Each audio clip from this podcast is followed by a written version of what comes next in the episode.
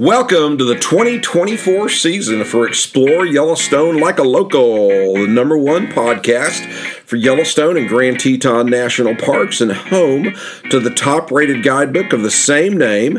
And I am your author as well as your host for this and all the other podcasts and videos, Teddy Garland. And this podcast is lodging, dining, and entertainment in the fun little town of West Yellowstone. So I'm not going to get into a whole lot of big spiel about the park in this one, but this podcast will help you guys save some money on your trip by helping you pick out some good lodging options. And remember, all I'm going to gloss over everything in this podcast, but all the names of the hotels and all that yada yada is all in the guidebook for you guys. And the guidebook has been called the best guidebook ever written for Yellowstone Park and a must have for any trip to Yellowstone and even the Bible for Yellowstone Park. So, if you're picking up on these podcasts and you're thinking about getting a guidebook for your Yellowstone vacation and you want some more info before you buy one, simply listen to my introduction to Explore Yellowstone Like a Local podcast, or you can watch the YouTube video of the same name. There you will learn about my family's over 100 year history in the park, as well as my knowledge of Yellowstone Park and you know, how easy the guidebook is to use, how it breaks the enormous size of Yellowstone Park down into manageable bites that you can easily and enjoyably do in a single day, and in the Planning Your Yellowstone Vacation chapter, how the guidebook helps you save time by beating all the crowds to the top sites and how to save thousands of dollars on your Yellowstone vacation by following my money saving tips on flights, lodging, and dining, which we're going to go over a little bit in this podcast. And I highly recommend anybody listening to this podcast to join our Explore Yellowstone Like a Local Facebook group, where you will see hundreds of sparkling reviews for the guidebook as well as thousands of pictures that you guys have posted of you guys having a great time in Yellowstone Park with the help of the guidebook. To get your copy, simply go to our website, exploreyellowstonelikealocal.com, where you can get an electronic copy for only 12 12 bucks or a paperback copy for 25 bucks and I write a personal note to everyone who buys one and throw in a cool Yellowstone sticker. And we have some combo deals on there that are very popular where it gets an electronic and a paperback, and that saves you a little jack. And everybody be aware that we only print off 1,000 paperback copies every season to do our part to help save the environment and all that yada yada. I mean, you are visiting a national park, albeit and in 2023, we sold out of those thousand copies right about August 10th. So get yours early. And if you happen to be listening to this podcast and you're already up there and you do want to get a paperback copy, the Book Peddler in West Yellowstone, as well as West Park Outdoors in West Yellowstone, both get a few copies every year for people to come by and pick up that are already on hand. So let's get started with this podcast West Yellowstone Lodging, Dining, and Entertainment. And it's like I say, everything's in the guidebook with you, for you guys. We're going to kind of gloss over everything here a little bit. Like all the hotels and restaurants, we're getting ready to kind of gloss over all the names of all those and where they are, is all written down in the guidebook for you guys. And these podcasts simply enable me to tell you guys some funny stories that are simply too lengthy to put in the guidebook. So, this is, gives me a venue to tell you guys some really, really fun and interesting stories. And this podcast is one of the, the best and the funniest I have been told because we tell the story of Snaggletooth the bear, who for decades was the most famous bear on planet Earth, and uh, how I had a chance encounter with him when I was about nine years old. So, it's a funny story. So that's the fun stuff that's going to be in this podcast. Remember, the guidebook's the cake. These podcasts are just a little icing on the cake with some sprinkle on top you guys to me to tell you guys some good funny stories. So, all right, so let's get rolling. West Yellowstone lodging, dining, and entertainment. Here we come.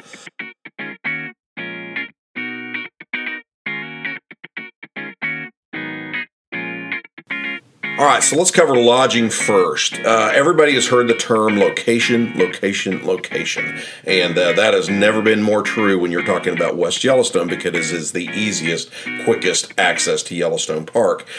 And only about 1,200 people call West Yellowstone home in the summertime and about half that in the winter. But West Yellowstone is home to about 5,000 hotel rooms, and there's about 5,000 other hotel rooms or other choices of places to stay within about a 20 mile drive right outside of West Yellowstone. We're going to kind of gloss over all of those here. So when you go to like Expedia or TripAdvisor or anything else like that to look up hotels in West Yellowstone, what it's mainly going to pull up are these big corporate hotels like the Kelly Inn, the Grey Wolf Inn, this enormous place on the south side of town called the World Mark Inn. Those are just big corporate hotels like you'd see on the side of an interstate driving down and, and on a highway or something like that. They have no real character or anything like that to them. So in the guidebook, I kind of get you to places that have a lot of character that are like a log cabin and set in some trees or a lakefront cabin that backs up to a high mountain lake where you guys can rent a pontoon boat and pull it up right behind your cabin and go do some fishing after you get out of the park.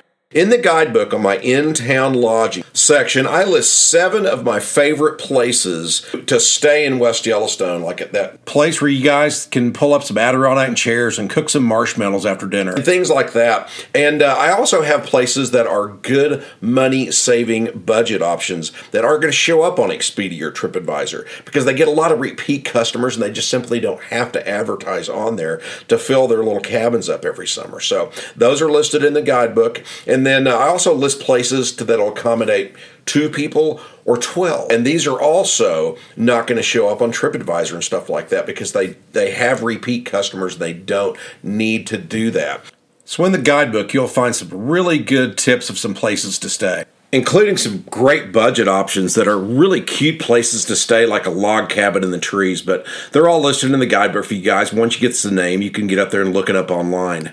And you guys got to remember a hotel room in Jackson Hole say it's going to cost $500 a night. Well that exact same hotel room same comparable ho- hotel room in west yellowstone is going to cost about 250 and if you stay at just outside of west yellowstone say down in the island park area which we're going to get to next you'll pay about 30% less. You'll pay about 150 to 175 I got an email from a mom in 2022 who was staying in Jackson Hole started listening to the podcast, picked up a guidebook, and got all the, the hotel recommendations. And they she emailed me after they got home last year. They saved two thousand eight hundred dollars on lodging alone by switching from Jackson Hole up to West Yellowstone. I mean, that's some serious cheese savings, man. That's almost three dimes. And so there's a, easy way to save money.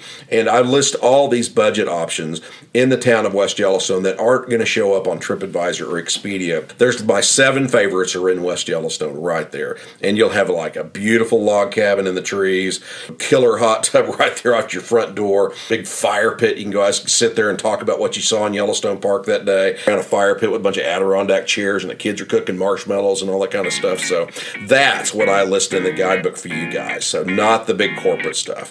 All right, let's talk about just out of West Yellowstone lodging, just out of town lodging, and you can save some more money. All right, let's talk about lakefront lodging first, right outside of West Yellowstone. In the guidebook, I tell you guys about two beautiful high mountain lakes that are just about a 15 minute drive from West Yellowstone. And I list on there the lakefront cabins you guys can get. There's a couple of ranches you guys can stay at that are in the guidebook. And if you guys get one of the lakeside cabins that are around one of these lakes, I'll also provide you information on where you guys can rent a boat pull it up and dock it right behind your cabin. And when you guys get out of the park, you guys can go out fishing and messing around in the evenings. Kids can go out and do trout fishing in the evenings. And the fun does not have to stop after you guys leave the gates of West Yellowstone. There's a ton of stuff to do outside of the parks. And this is one good way to take advantage of that. Plus, you've got a, a lakefront cabin. You're sitting back there. I mean, your kids can go out there and get some spinning rods and catch trout. And you guys can bring them in and cook them for dinner. But all of that information of where these two lakes are and the lodging and everything else around these two lakes is all listed for you guys in the guidebook. All right, let's cover riverfront lodging next. So, also in the guidebook, there's a nearby river that is just beautiful. It's gorgeous. It's crystal clear. And you guys could rent a riverfront cabin. You guys could go out there and you have a big back deck that goes right out over the river. Let me, let me tell you guys a quick story. I think this is back in 2021, but we had one of you guys that bought a guidebook and, and found all the lodging tips and everything else. And he rented a cabin on the river where we talk about in the guidebook for you guys and he noticed a bunch of trout in the river right back there swimming behind their cabin. He went into town and bought a couple spinning rods for his little six and eight year old little boys. They were just browbeating him in the park, wondering when they could go back out to the cabin and catch more trout, and then their mom would cook them for dinner for them. The fun doesn't stop after you leave Yellowstone Park. I mean, that's really cool. I'm telling you guys, there is a ton of reasonably priced lodging out on these lakefronts and on these rivers for you guys to choose from. Now, one place I do not recommend you guys stay when you guys are searching these outside of West Yellowstone areas is the Mack's Inn Marriott. But I do have a funny story about the Mack's Inn Marriott when I was a kid, there was this huge, just falling down lodge over there. You walked in and the floor would creak and sag and all this crap. Well, anyway, the Marriott bought it about five years ago and turned it into this big, beautiful hotel, overpriced hotel. So we'd get a bunch of kids and go over there, canoe and kayak, and go up and down the river over there. And you'll see hundreds of people doing this, and I cover all of that in the boating and kayaking chapter in the guidebook. And we'll gloss over that here when we get to the entertainment section as well. But uh, anyway, this so Mack's Inn, you'd go over to Mack's Inn, this old janky old falling down cabin. So, and uh, Michael Jack, you know, he's going to be in a, a, couple of these this podcast a couple of times. And don't drink the water. You drink the water at Mack's Inn, you're going to get Max Innitis. And and just sure as shooting some of the kids would go over there and drink the water if they're Mack's Inn. And of course, you'd get Max Innitis. And one or two of the kids would go over there and, and uh, come back with Montezuma's Revenge, like you're down in Mexico. And, and you know, he's in bed with the runs for two days. But, uh, well, they have, uh, have a, obviously the water problems have been fixed on this huge new Marriott over there. But that Marriott's expensive. I, I don't list that in the guidebook. They are very proud of these these Marriott rooms, and uh, you can stay in a riverfront cabin right upstream from the Marriott for half of what and have an entire cabin right on the, on the river to yourself and versus staying in a Marriott right there. But uh, yeah, that's one reason I do not list the Marriott because it's so expensive and there's better places to stay, I think. Remember, I'm not going to waste your guys' money, and I think staying at the Marriott just because it's the Marriott name on it is a waste of money compared to what you guys can stay. What I've got listed in the guidebook where you guys can, you know, stay on a riverfront cabin or stay on a, on a lakefront cabin where you guys guys can have your own private boat and all that stuff. So just guys remember the Big Sky area further north of West Yellowstone is simply just too far north. It's about 60 miles from the gate up to the Big Sky area, and I love the Big Sky area. I, am gonna we're gonna go over the fun things to do in the Big Sky area, but to stay up in that Big Sky area, it's just too far north.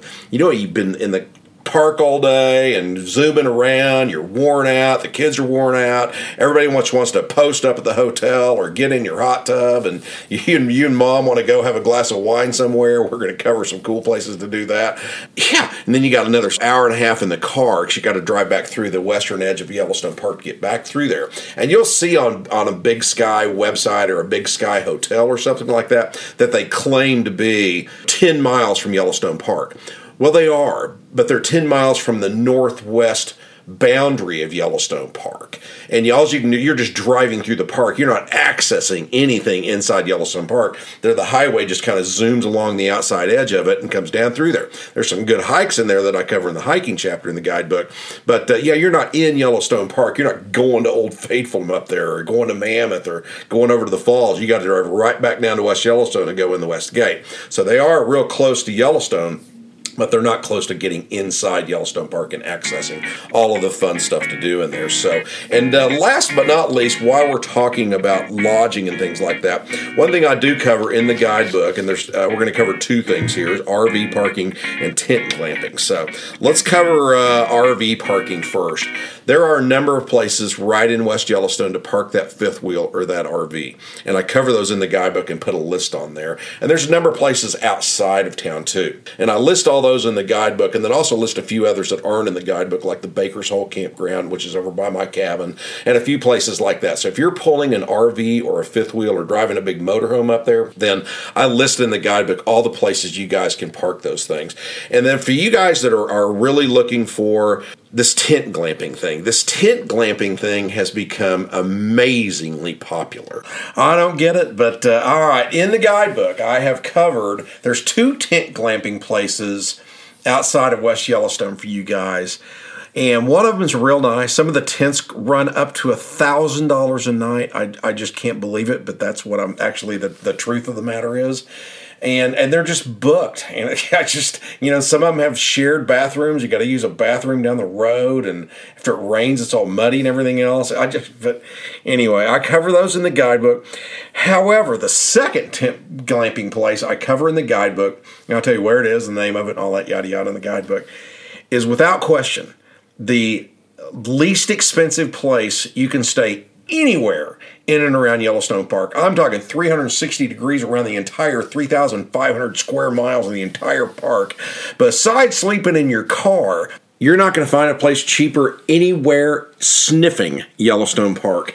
And you know, it's just got great reviews too. you know, and so it's it's basic as it's going to get. There's a cot and some blankets and a heater and a couple Adirondack chairs sitting out front but it's less than 100 bucks a night and it has phenomenal reviews and they are chunking these tents up as fast as they can get them up there. It's incredible. And for those of you on a budget, I list all that information in the guidebook for you guys. All right, so that kind of covers lodging and again, everything's in the guidebook, the names of everything, my top 7 places in town, and then some of these other ones outside of town. All right, let's jump off that and get into dining. We're going to cover dining real quick in and around West Yellowstone, and we're also going to learn how to save some money on feeding your clan on, on your Yellowstone vacation. All right, so eating out for a family of four, three meals a day for five or six day or a week long Yellowstone vacation, man, it can add up quick. I mean, everything is pretty expensive up there. I mean, even the McDonald's is expensive. It's almost double what you would pay at a McDonald's in your hometown or a big city or something like that. And I'm going to kind of gloss over the names of these places quickly. But just be aware that every one of these places is listed in the guidebook. We got pictures of the, what they look like out front, and this is just the quick, skinny version for you guys. In the guidebook, I've got listed my three go to places in town. My first is Wild West.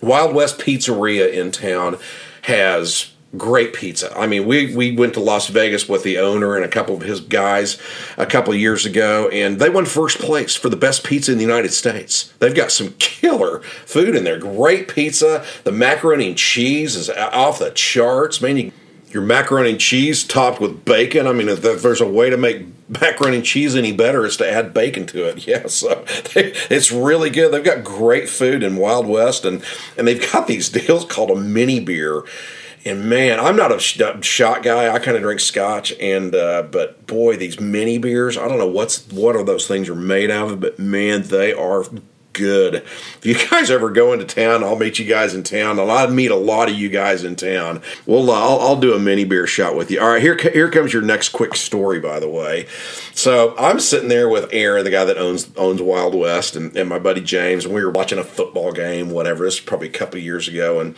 and uh, we're just sitting there minding our own business, had a little pizza, and we're drink, having a couple drinks and watching football, and you know up there sitting at the bar, and and this guy comes over, and I mean he is just blocks out the sun.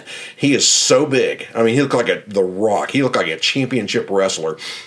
He comes over there and kind of walks up behind me, right behind me, and just goes, you know, taps me on the shoulder, and I kind of spin around and I go, yeah, and uh, you know my Aaron spins around. You know, you get a look at this guy. I mean, his his arms were as big as my legs. I mean, this guy was huge, and he goes, "Hey, yeah. And he goes, Are you Teddy Garland? And I said, yeah, I kind of thought about it for a second. I go, man, I've done anything really stupid at least two or three weeks. And and uh, he goes, I go, yeah, yeah, I'm Teddy Garland. He goes, we thought that might be you. And and uh, he goes, honey, honey, come here, come here. And Aaron and James saw I was getting ready to get all my teeth knocked out on the bar by this guy, which wouldn't have taken much. His wife comes over there and she goes, man, we just wanted to thank you. We have had the most fun on our Yellowstone vacation. This is the best vacation we've ever had in our lives. And I said, James and Aaron, they turn around and go, oh, great, again. And so you guys come up to me and say hi and all that stuff at the bars all the time. And But yeah, you guys do. We'll do one of these mini beer shots God, they're good. I don't know what's in those freaking things, but man, they're really tasty. So, so my next go-to bar and restaurant in town is the Buffalo Bar, and the Buffalo Bar you guys can remember all the stuff's in the guide, but, but the Buffalo Bar's got it going on. The Buffalo Bar's really, really good. They got great food and everything else. Plus, they've got a million dollars worth of mounts in there. For you guys that are that are hunters, I mean, there's literally over a million dollars worth of mounted heads on the walls. They got a full blown bison kicking his legs up in the air. And everybody goes takes a picture in front of this enormous bison right there in the middle of the bar.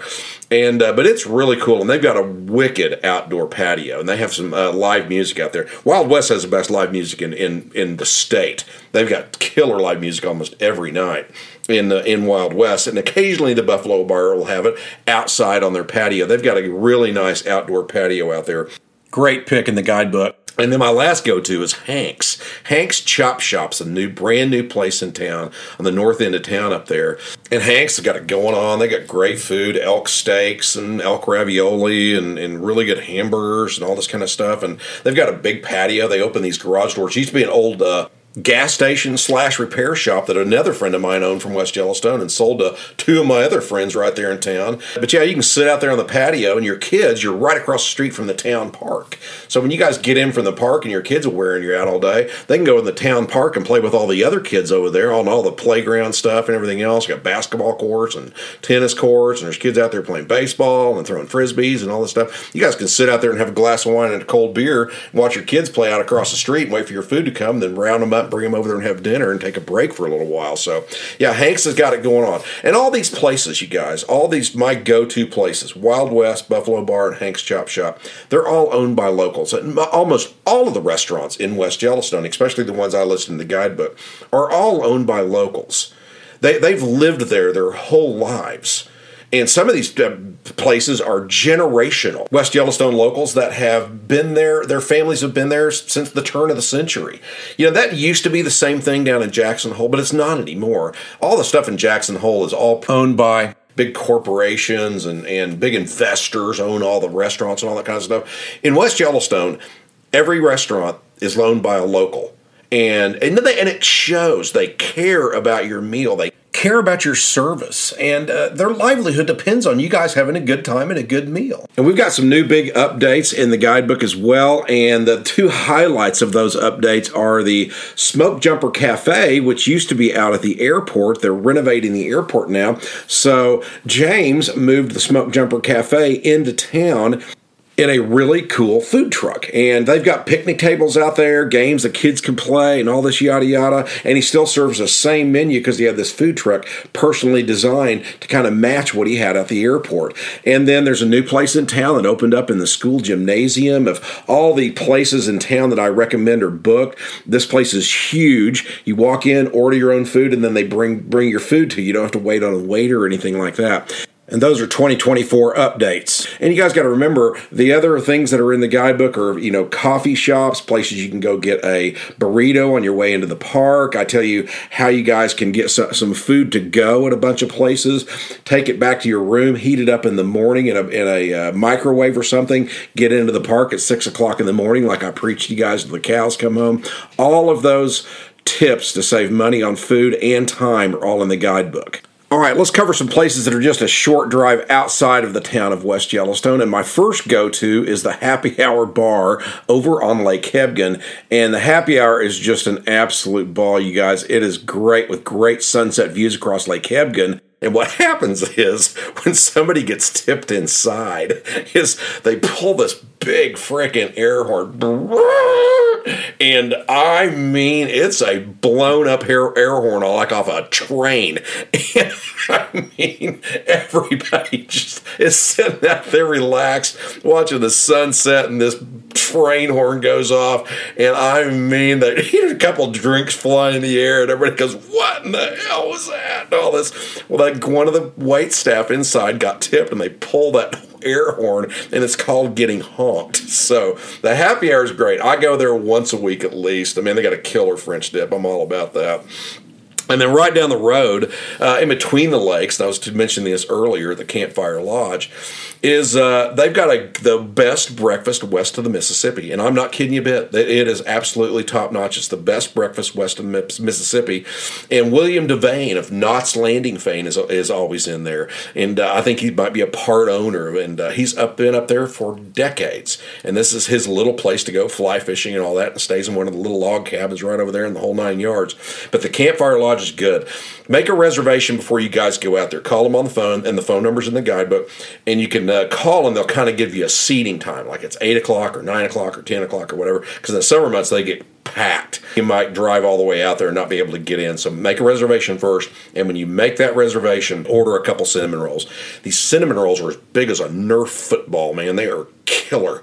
They are good. Get you a couple cinnamon rolls when you guys go out to the Campfire Lodge for breakfast. So, the last but not least on that road, kind of heading north and then west, a little bit out of West Yellowstone, is the Grizzly Bar. And the Grizzly Bar has gone through a, quite a number of changes over the years. So, I'm going to kind of give you guys a quick rundown of the Grizzly Bar real quick and this crazy Joe Sturdeman that was good friends with my dad. So, here's the story about the uh, the Grizzly Bar.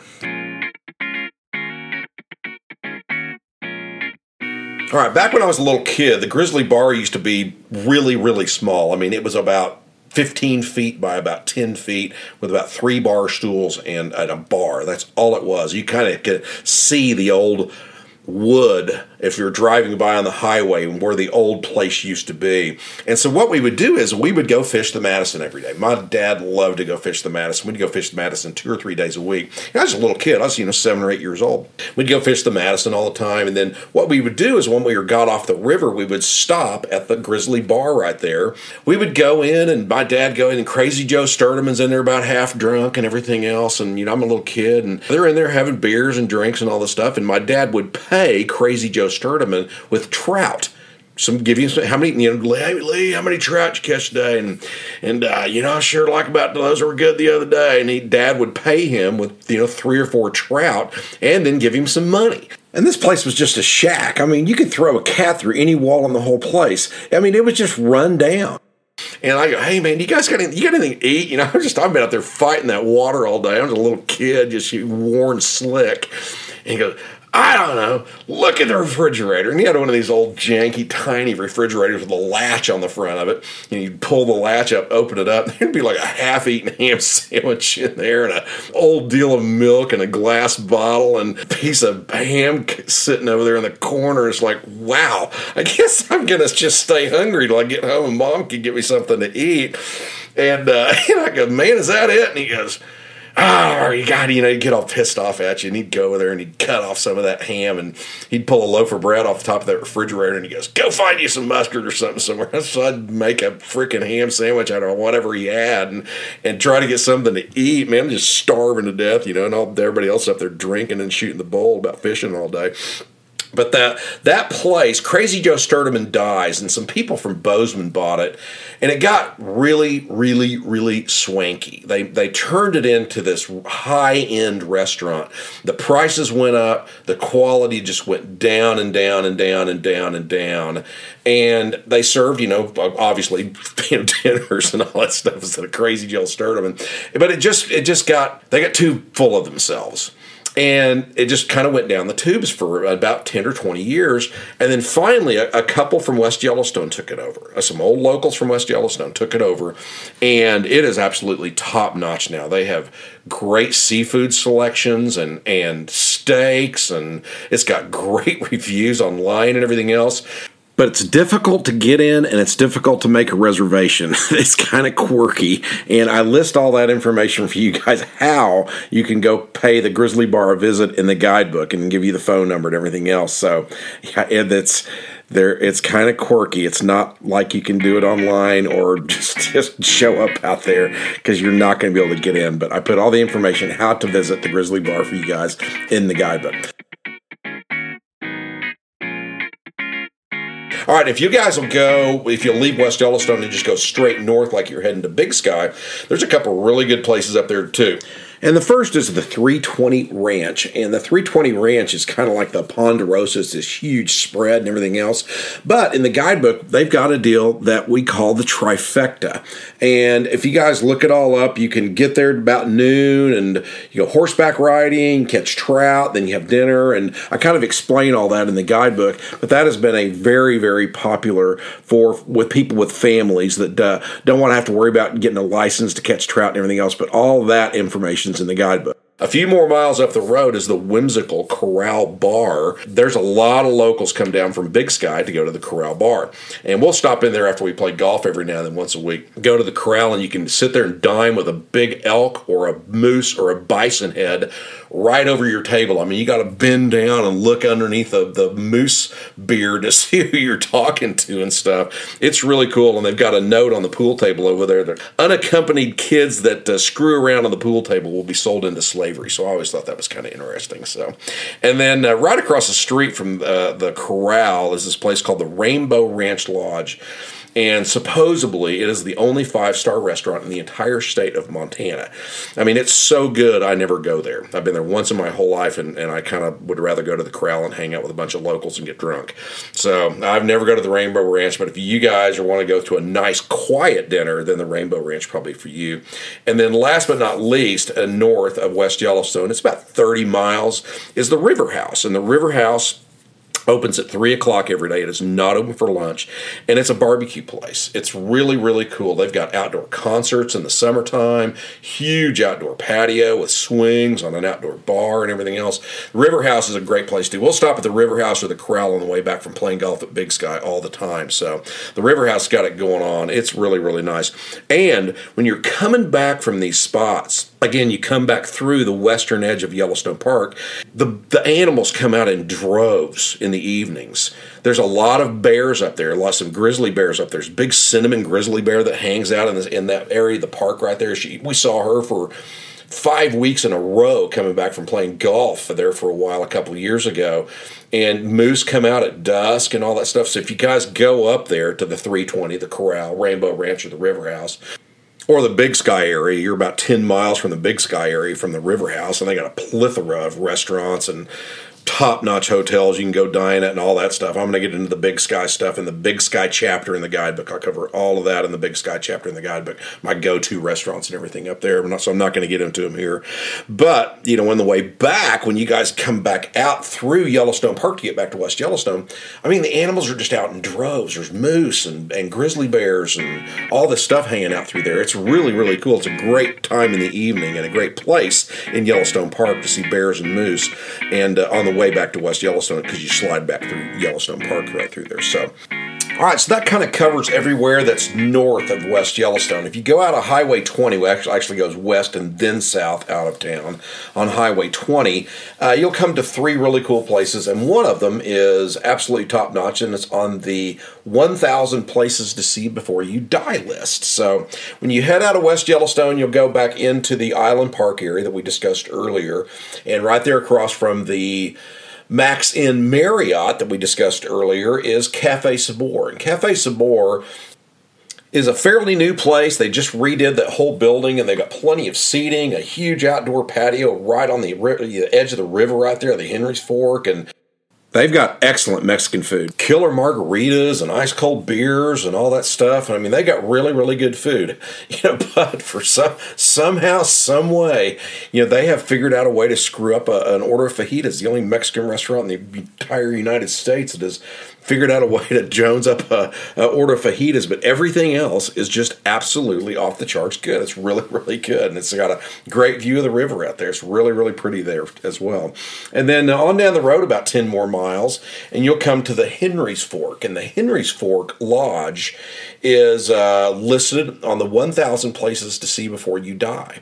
And it's beautiful. I've been going to the Henry's Fork, of been there about 20 or 25 years. They cater to a very high end clientele that likes to stay there and then get guided uh, fishing on the Henry's Fork or over on the Madison, and then they come back in and they have their dinner prepared for them and all that kind of stuff. Dining area, which is just absolutely gorgeous, is very small, so they can't seat a lot of people. So you got to get a reservation well in advance.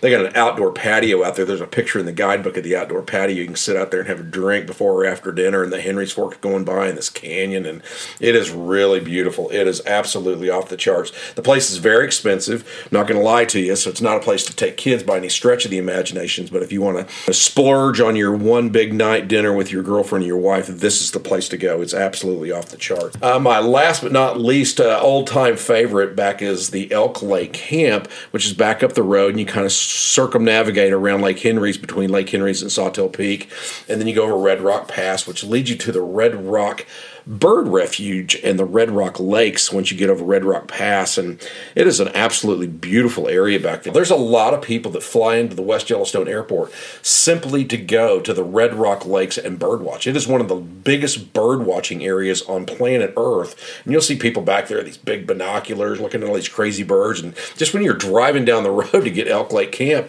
it's uh, you can kind of see all these birds and like, what was that? You know, you flew by in your car and all that kind of stuff. But there's some great pictures in the guidebook about Elk Lake Camp, and uh, it's just a beautiful area you guys are sitting there dining in. So, Laurel and Jake are friends of ours, so be on your best behavior if you go out there. And last but not least, of all the places to go eat in and around West Yellowstone, is to simply go back into the park because you're so close to everything on the way back into the park, say if you go back in the park at 5:30 or 6, there might be 10,000 cars coming out, but hardly anybody's going into the park at 5:30 or 6 o'clock. And you could be at Old Faithful in 30 minutes go in there and dine at the Old Faithful Inn and then grab a drink at the Bear Pit Bar and go up on the upper platform out there and watch Old Faithful go off and walk around the geyser basin for a little while and then drive back out. And then it's the same thing on the way out in Yellowstone Park. The animals come out in droves in the evening because they hide in the trees the to stay cool during the day when it's hot, the July and August. They're all hidden in the trees and stuff. But in the evenings, they all come out on the way back to West Yellowstone. You got another great chance to see a lot of bears and animals and stuff. All right, so that's a quick gloss over of all the places that are listed in the guidebook for you guys to go dine in and around West Yellowstone. So let's gloss over some of the stuff that's in the guidebook, how you guys can even save more money by cooking in your cabin and stuff like that, because groceries in West Yellowstone are very expensive. And you guys got to remember, I'm no different than you guys, and I want to save money when I'm up there in Yellowstone Park, and I'm to tell you guys how to do that in the guidebook so you guys can save money just like I do. And I promise you, all the dads in the cars' uh, ears just perked up a little bit. So, uh, yeah, yeah get, whipping that wallet out three times a day for a family of four on a vacation is is very expensive. And I have figured out ways to get around all of that stuff, to get around those high grocery prices and everything else. So but in the guidebook, I tell you guys how you guys can buy groceries at, at the same price basically you pay for them at home. And obviously, it's not in the little town of West Yellowstone, but I tell you where you can go get a really good deal on groceries and then bringing them with you. However, if you guys are only staying two or three days, you don't want to buy a whole bunch of groceries because you're just going to end up throwing them away. And uh, Lisa and I have figured a, a, way around that as well. All of that's in the guidebooks. You guys don't have to waste food. You know, there's no reason to buy cheap groceries and end up having to throw half of them away. So Lisa and I have figured out a way to get around that as well. And all of that stuff's in the guidebook for you guys. So and when you combine everything together, like in the guidebook, I tell you the, the airports you guys can fly into to save a ton of money on flights. And then the, the lodging options can save you upward, you know, thousands of dollars, like I told you. And then these food options, I mean, you're saving thousands of dollars on your Yellowstone vacation simply by buying a guidebook. And you can buy a guidebook for only 12 bucks. So, anyway, let's get into the entertainment options and the fun things to do in and around West Yellowstone. All right, West Yellowstone's a fun little town, man. It's a really a ball. We kind of went over the live entertainment at all the uh, bars and restaurants in town, and there's a, something going on every single night at one of those places. And uh, but also when you walk in a bar or a restaurant in West Yellowstone, you're going to notice something real quickly that there are gambling machines everywhere. And gambling is legal in the state of Montana, just like it is in Nevada for Las Vegas and everything else. They have machines and everything, and occasionally we'll have live poker where we got a dealer and guys around playing cards and all that stuff as well. But yeah, you'll figure out that legal gambling's real quick. And you'll see people over playing those Keno machines and winning five, six, seven hundred bucks all the time. And all right, the next thing that is you will notice when you come into West Yellowstone is all the fly fishing shops. There are more fly fishing shops in West Yellowstone than there are restaurants. West Yellowstone is the fly fishing capital of the world. And I'm not I'm not woofing you a bit, man. It is the place to come for fly fishing worldwide. I mean, I've flown up to West Yellowstone, and I was the only American on the plane coming in on Delta, and the rest of the plane was filled with drunk Russians. I'm just browbeating me about fishing on the Madison. West Yellowstone's the fly fishing capital of the world. You know, Yvon Chouinard is, is just a fixture in West Yellowstone in late September and early October to go fly fishing when the big browns kind of work their way up out of Lake Hebgen back into Yellowstone Park. And you'll see all these movie stars come down from the Yellowstone Club up in Big Sky and and uh, you can't sit down in a bar in the late September and early October and not see somebody that you've seen in a movie or a big sports star you've seen on TV, and uh, they're all just in West Yellowstone to you know go fly fishing. It's really cool. It's really really neat. Uh, I'll tell you a couple quick stories about fly fishing. About some years ago, GQ magazine listed the top ten jobs to have in the United States and holding the number one spot was owning a fly shop in West Yellowstone, Montana. you got to think about it. They interviewed the guy that owns Blue Ribbon Flies on the north end of town, which is a world famous fly shop, and they interviewed the guy, and he goes, "You know, man, I own a fly shop in West Yellowstone. When I'm out working, I'm fishing." and I'm only working about seven or eight months out of the year. I mean, what's not to like? I mean, so yeah, the number one job in the United States is own a fly shop in West Yellowstone. So and if you guys don't know what you're doing, you've never picked up a fly rod in your life, just don't worry about it. Just walk into any of the fly shops in town, and I, I list my favorites in town. And they built this brand new, for the new season of 2024, the Bob Jacklin casting pond behind the Yellowstone Museum over there. And they'll take you out there to the casting pond for free and teach you how to cast a fly rod back there. And you can catch some trout real quick and to see if you like it. And then if you like it, you'll book a trip with those guys. But it's a really cool way to learn how to fly fish without going. Let me tell you guys a quick story about how good the fly fishing is in and around West Yellowstone. This buddy of mine from right here in Oklahoma City, Doug Toole, he's a PGA pro golfer. Well, he gives me a call one day. He says, Hey, Teddy, we're going to go up to, to, Yellowstone and, you know, who should we get as a guide and all this? So I've listed all the best guides and the best places to go in town in the guidebook. And he booked a trip and he had never picked up a fly rod in his life. And he caught 72 fish, fishing the Madison one day and his wife caught about 50 something. He said it was the most fun he, had, he and his wife had ever had in their entire lives was fly fishing that day. And he called me and he got home, sent me all the pictures and everything. Just had an absolute ball, and he had never touched a fly rod in his life. So if you guys want to try out fly fishing, you have just stepped into the place on planet Earth where it is a way of life like no other area in the world in West Yellowstone, Montana. I'll tell you one more quick funny fly fishing story. Bob Jacklin, the guy we just talked about, was fishing a catch and release video about 15, 20 years ago down at the base of Lake Hebgen, right below the dam. It's a great place to go fly fishing down there. And he, on the first cast, there's all these cameras and everybody's out there and he's going to catch a trout and then show you how to properly catch and release it. Well, he launches and catches this monster trout, about a 14 or 15 pound trout, the biggest trout he's ever caught in his life on the Madison River. He picks that trout up and goes, Boys, you can turn those cameras off right now because I'm keeping this MF. went through town like wildfire. But uh, yeah, that was really funny. You know, today you can just take a picture of it, and they you, know, you can get a trout mounted if you want to. But back then you had to actually send the trout in and all that stuff. But uh, that's a really funny story. So, and also in the town of West Yellowstone, they've got a place like if for anybody that's in Yellowstone Park. because A lot of people come to Yellowstone Park to see a bear, but they come in July and August when they're kind of hiding in the trees during the day and you promised your little girl that she was going to see a bear in Yellowstone Park. You're going to see Yogi. In West Yellowstone, they've got a place I guarantee you can see a bear. And in the guidebook, I list the name of this place, and it's guaranteed to see a really cool bear and wolves up close and personal, and birds of prey, and ospreys, and bald eagles, and all that stuff. Yeah, this place has really got it going on, and I list that place for you in the guidebook. For those of you that got shut out and your kid hates you and your wife's mad at you, you are going to be a hero. And also in the little town of West Yellowstone, they have a true IMAX theater that shows a great movie of Yellowstone Park, and it dates back to the Indians in there, and then it gets really, really cool. And the screen is one of the few true IMAX screens in the United States. There's big movie screens, but there's very few, few curved and convex IMAX movie screens in the United States, but there's one right there in West Yellowstone. And in the evenings, they show first run movies and stuff like that. It is a killer deal. I mean, the seats are real steep going up there, and the screen's curved. I mean, we watch that Yellowstone deal.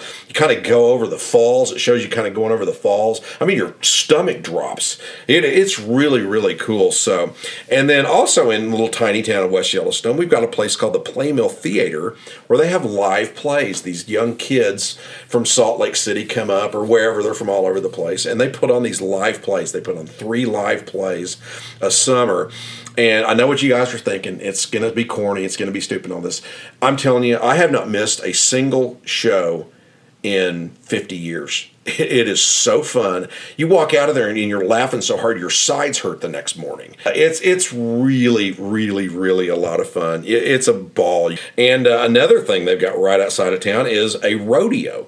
Every night they have a nightly rodeo about four miles west of town on Highway 20, right across from Diamond P's, and uh, horseback rentals right there. And these these are real live cowboys and cowgirls and all this stuff. They have bull riding and roping and all this stuff and they put it on every single night. And at the end of the year whoever's the the cowboy who wins all the prize my buddy aaron that owns wild west gives him a big check about the size of a surfboard. And i mean it's really really well done Another fun thing you can do right outside of town is go play golf. For any of you guys that are like golfers like myself, we go play golf once or twice a week when we're up there.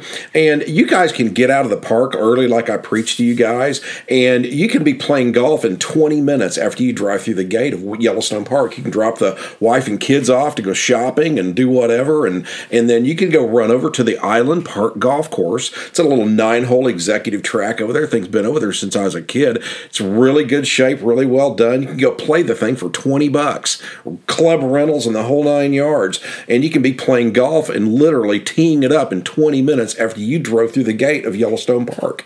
And if you want to play a really good course, a serious 18 hole course, you can go up to Big Sky and play an Arnold Palmer course up there. And it's about a 45 minute drive from West Yellowstone north up towards Big Sky. And I got an entire chapter of Big Sky in the in the guidebook, and there's a ton of stuff to do up there. You can spend the entire day up in Big Sky. The guys can go play 18 holes of golf on a killer golf course. Just show up, club rentals are there, the whole nine yards, and the girls can go have a spa day. But I cover everything to do in Big Sky and, of course, in the Big Sky chapter in the guidebook for you guys. I'll tell you another fun thing to do around West Yellowstone is to go kayaking and boating. There's a couple great places to go boating. If you look in the guidebook, you're going to see a picture of this girl holding up this trout. I mean, it is just enormous. She broke my record. When I was 14 years old, I kind of illegally caught this huge trout on Lake Henry's with my idiot cousin Freddie. And I tell that really funny story in my story podcast, so listen to that there. But anyway, Lake Henry's is a world class trout lake. And I mean, people come from all over the world to fish Lake Henry's and never even sniff going into Yellowstone Park. So, and also in the guidebook, I list a place where you guys can just show up and get in a big boat or a bunch of inner tubes, and they'll take you to the top of the river and then launch you and then pick you up at the finish. And that's a really fun deal gorgeous, beautiful place. There's a couple moose that hang out along through there, and you're going to paddling your SUP right by a moose standing in the water looking at you like you're crazy. There's a great picture of Lisa doing just that in the guidebook. And then you can also go over to a gorgeous high mountain lake we have listed it in the guidebook. And you can paddle a kayak or an SUP across water that is so crystal clear and this aquamarine color that I've only ever seen in the Caribbean and it looks like they're floating in midair. It's incredible. And in the guidebook, I tell you where you can, you know, get all the stuff picked up to go kayak out there. All you got to do is show up, and everything else. Give you all the information about where to pick up all that stuff and go out there and have a ball kayaking on a lake that is just pristinely clear and there's bald eagles flying in the air everywhere and everything else. It, it's really, really got it going on. And then also back up in that big sky area, we are talking about the big sky area a second ago, that's where you go whitewater rafting. The whitewater rafting and stuff down in front of the Tetons and all that kind of stuff sucks. But the whitewater rafting up at the big sky area, basically that starts right there at the big sky turnoff and heads north towards Bozeman, there are 30 or 40 named rapids in about a 15 mile section of river. And it starts about May 15th, the whitewater rafting season, ends about the first week in July. And I put the names of the best uh, companies to go with in the guidebook. But whitewater rafting in the spring months up there is off the charts. I mean, that is one of the top places to go whitewater rafting in the world. It is beyond belief. I mean, it's just rapid after rapid after rapid after rapid. It is a ball. My next favorite thing to do is go mountain biking, and and uh, you know I cover all the places to ride a mountain bike down in the Grand Tetons or road bike in in Yellowstone and Grand Teton in the guidebook. But right outside of West Yellowstone, there are some absolutely great trails to fit anybody's skill level or physical level or anything else. And I tell you where you can rent bikes right there in West Yellowstone, and got to go ride on the CDT Trail, which is a beautiful wildflower strewn trail, and I've got about four or five trails trails listed in the guidebook for you guys to go use. And I don't care if you got a kid on training wheels, they've got a bike right there in town you guys can rent. And in the guidebook, in the mountain biking chapter, I put all the maps and everything in there so you guys know where you're going and you can see the trails on maps for all these trails and and uh, that way you guys can uh, don't have to worry about buying a map or anything else. It's all in the guidebook for you guys. Another thing that's in the guidebook for you guys that has become amazingly popular is to go ride four wheelers and side by side units, and West Yellowstone is geared up for that.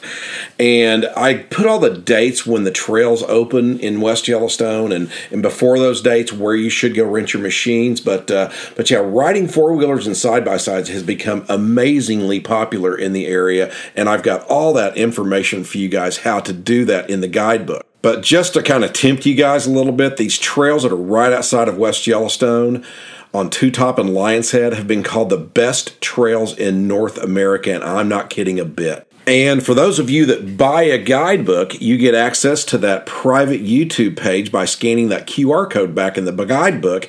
And we have shot a video of riding on these two track trails outside of West Yellowstone on those best trails in North America because it's easy to get lost. But we've got a stop by stop instructional video in the back of the guidebook so everybody can download that to your phone and you will take off on these trails, have a great time, and not get lost. All right, so last but not least, I am going to cover the West Yellowstone Museum. And the West Yellowstone Museum is flat ass got it going on. And inside that museum, you're going to find an enormous stuffed bear in there named Snaggletooth the Bear. He is what at one point in time was the most famous bear in the world, and boy, do I have a great Snaggletooth the Bear story. This is, I've been told by a lot of people that listen to my podcasts, is the absolute funniest podcast I have ever recorded, and uh, everybody goes in the museum just to see Snaggletooth. So here goes the story of Snaggletooth Bear in the great West Yellowstone Museum. And you guys got to remember, feeding bears in Yellowstone Park was legal for well over 100 years in the park. I mean, up until the mid 1970s when I was back in high school, you could feed a bear anywhere in Yellowstone Park. I mean, my mom would pick up a loaf of bread at one of the grocery stores every day we went to the park just to feed the bears. And uh, they, they finally put an end to all that. But up in when I was a kid, all this was completely legal. And then they had dumps set up in the park and outside the park. And these bears would congregate in those dumps, especially in the evenings and people would pull up at the edge of the dump and line up like you're watching a drive-in movie theater. Everybody turn their headlights on so you could watch the bears out there. My uncle Jack gets everybody in camp over there at Lake Henry. It's 15 miles outside of West Yellowstone. It's kind of where I grew up as a kid. You know, he gets all the kids gathered up. All right, kids, we're going to go to the dump. We're taking our new Vista Cruiser. My Aunt Rosalind had gotten this new Oldsmobile Vista Cruiser station wagon. It had a little glass moon roof on it and everything else, and it was green with wood paneling, exactly like the, the one in in the Chevy Chase and Vacation. It looked almost exactly like that that stupid one in that movie, but it was really similar looking. And but she was so proud of that thing. I think it still had paper plates on the thing. It didn't even have a license tags on it yet. And uh, so Jack goes, "We're going to take all the kids in the Vista Cruiser and take an after dinner. We're going to go watch, go to the dump. And all these kids, I know some of them.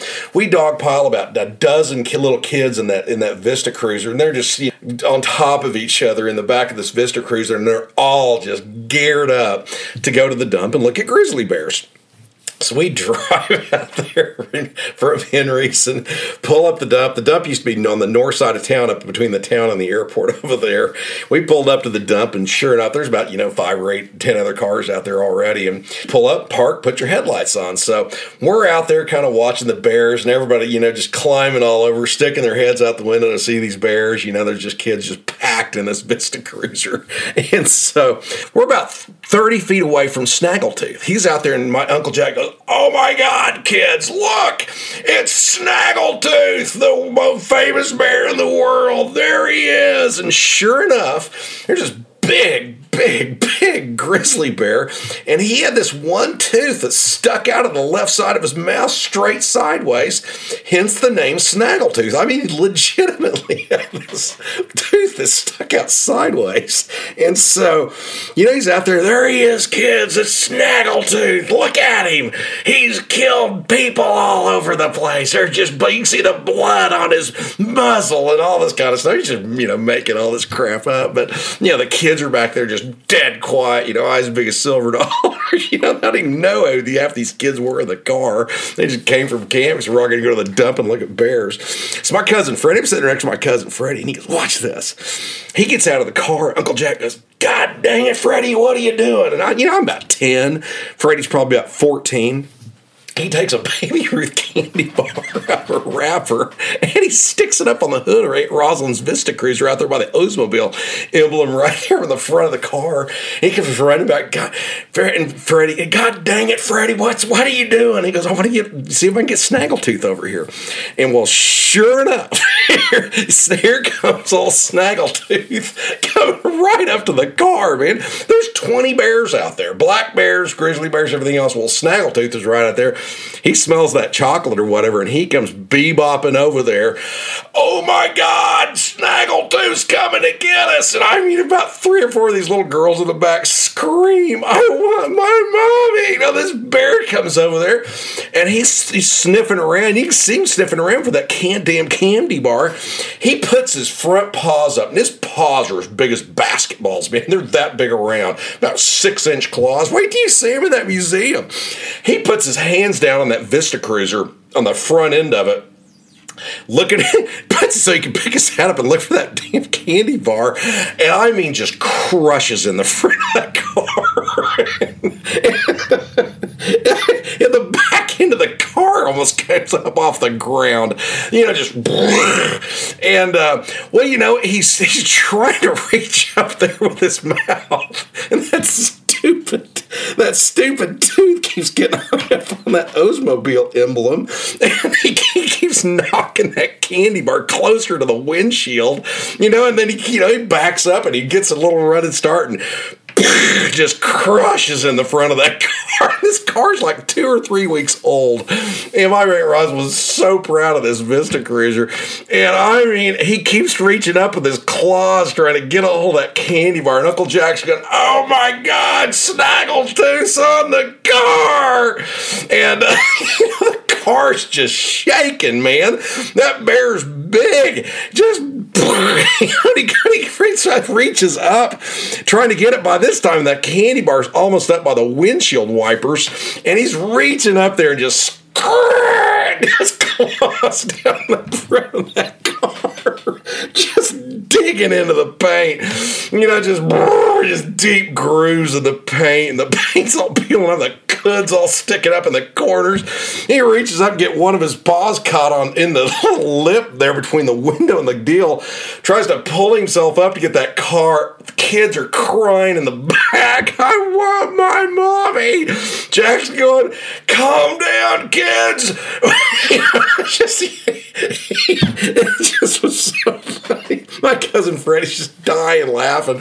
You know, just everybody's just eyes were big. That bear's right there. I mean, his head's about as big around as a basketball goal.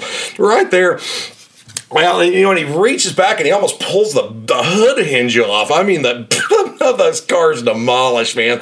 You know, he finally gets that. He's trying to get that candy bar in his mouth, and he finally gets that. He should have tried to grab it, and that damn tooth's dragging on the hook of the car. He couldn't get to it, and so he finally gets that damn candy bar in his mouth, and it slides off the hood. You know, the back end of the car goes. You know, it wasn't off the ground or anything else, but it was up in the air. You know, then it would have level the car levels up and starts shaking a little bit, you know, and then he kind of just lumbers off with all the other bears. The whole, you can hear the fan belt running and hitting the front of the hood where the, the fan's hitting the hood because he crushed in the hood on top of the motor. I mean, the whole thing's just a wreck. And I mean, we had to stop at a hardware store somewhere, the grocery store, buy a bunch of bungee cords and duct tape, keep the hood from flying over the back of the car going 55 miles an hour down the highway back to Lake Henry's.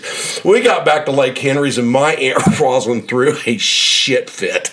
And all these kids, you know, Jack's going, kids, you don't tell your mom and dad. It was all under control. all this stuff. And, uh, you know, all these parents are coming up, these kids are just, their tears are running down their eyes, They're just, you know, scarred for life by snaggletooth the car thinking it's going to eat them alive. And the other parents come back, God dang it, Uncle Jack, what's going on? My kid's scared to death. There's a little five year old girl just bawling her eyes out. Oh my God.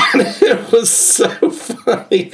And I had forgot that damn snaggletooth was in that museum because I hadn't been in so long, but Lisa and I went in there about five or six years ago on a rainy day or something. She had never seen any of that stuff, so I took her in there. And I go, oh my God, there's Snaggletooth. He's stuffed. He's standing up vertical. Man, he's about eight and a half feet tall. It's huge.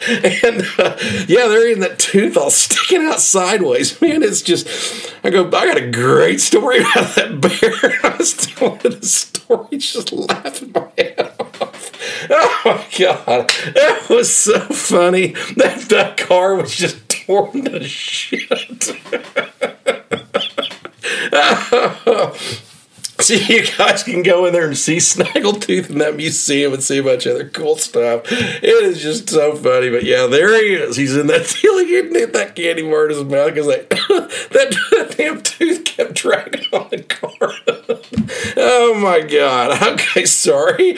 I'll stop. I'll promise I'll stop. So anyway, so all right, so that that's about it. There's a there's tons of stuff to do in the little town of West Yellowstone, and hopefully I gave you guys some money saving lodging options. And, and remember, just the lodging in general is about half of what it is in Jackson Hole. Even if you stay right in town, it still still it gets to be expensive. But versus you know a thousand dollars a night average for a hotel room in Jackson Hole, they're about four or five hundred. So it's still expensive, but half. But you can stay in the outer areas I told you about for a lot lot less money. So and still have that easy access to West Yellowstone and Yellowstone Park. So,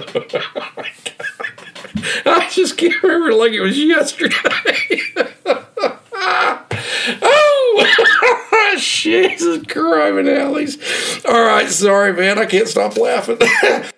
while you guys are in there checking out Snaggletooth, there's some really cool stuff in there. But the other really cool thing they've got in that museum is a uh, kind of a loop video, man, man alive, of the fires of '88. And I was up there when those fires of '88 happened, and uh, but they've got a loop video, so you guys can see how bad that really was. I mean, there were we didn't see the sun for a couple of weeks, and it, it was unbelievable. And uh, I mean, pine trees were just, it was so hot and so dry. I mean, a, a fire would come to a pine tree that would be 80 feet tall. It would just blow up like a bomb went off in two or three seconds from bottom all the way to the top. Just it was unreal. That, that fire of '88 was unbelievable. And you guys got to remember, they put the uh, they didn't put any of the fires out. They let them go burn naturally. The only fire they put out was around the Old Faithful Inn. And that fire was started by a disgruntled park employee over there on the Grassy Lake, Marysville Flagg Ranch Road uh, on the south edge of the park. He kind of went over there. He's pissed off or something else. And he's, you know, the fires were already raging everywhere. And he started a fire along that road. And that went straight for the Old Faithful area and the Old Faithful Inn. And that is the only place they put the fire out and they let it burn around the Old Faithful Inn, the iconic Old Faithful Inn, and then let it burn naturally out the rest of the way. The park was hundreds of years overdue for a a big burn and they kind of let it go naturally, which is really cool. And the park was really, it really helped the park out. It really opened a bunch of view, view lines up and everything else the next year. It was really, really a cool deal. But uh, yeah, there's some cool stuff in that museum. But yeah, old Snaggletooth's in there. And uh, then then you got the, the fires. It's worth seeing if you guys got a rainy day or if you've been in the park a bunch of times and you've seen everything is to see. Go to the museum. You will not be disappointed. So and last but not least, I kind of forgot to put in some stuff about horseback riding, but I got a whole chapter in the guidebook about horseback riding. And uh, horseback riding in the park sucks. It's just nose to tail through the trees. You can't see anything. But right outside of town at Diamond P, and then there's a couple places up towards Big Sky, one on the north side of West Yellowstone.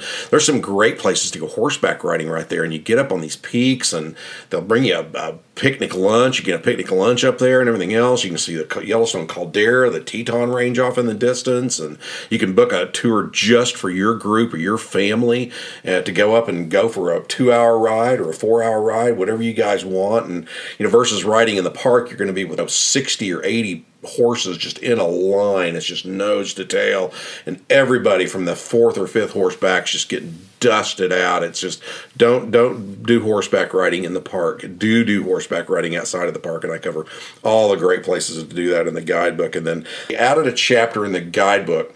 We're talking about entertainment, you know, things in West Yellowstone. Is a winter chapter in West Yellowstone, and we cover all the stuff in the park to do. But we cover the places, the best places to rent a snowmobile from. If you want to rent a snowmobile from local families that have been doing it for decades, and they do it really, really, really well and then they can also get you on a snowmobile to the trails where you ride four wheelers in the summer, you ride snowmobiles in the winter.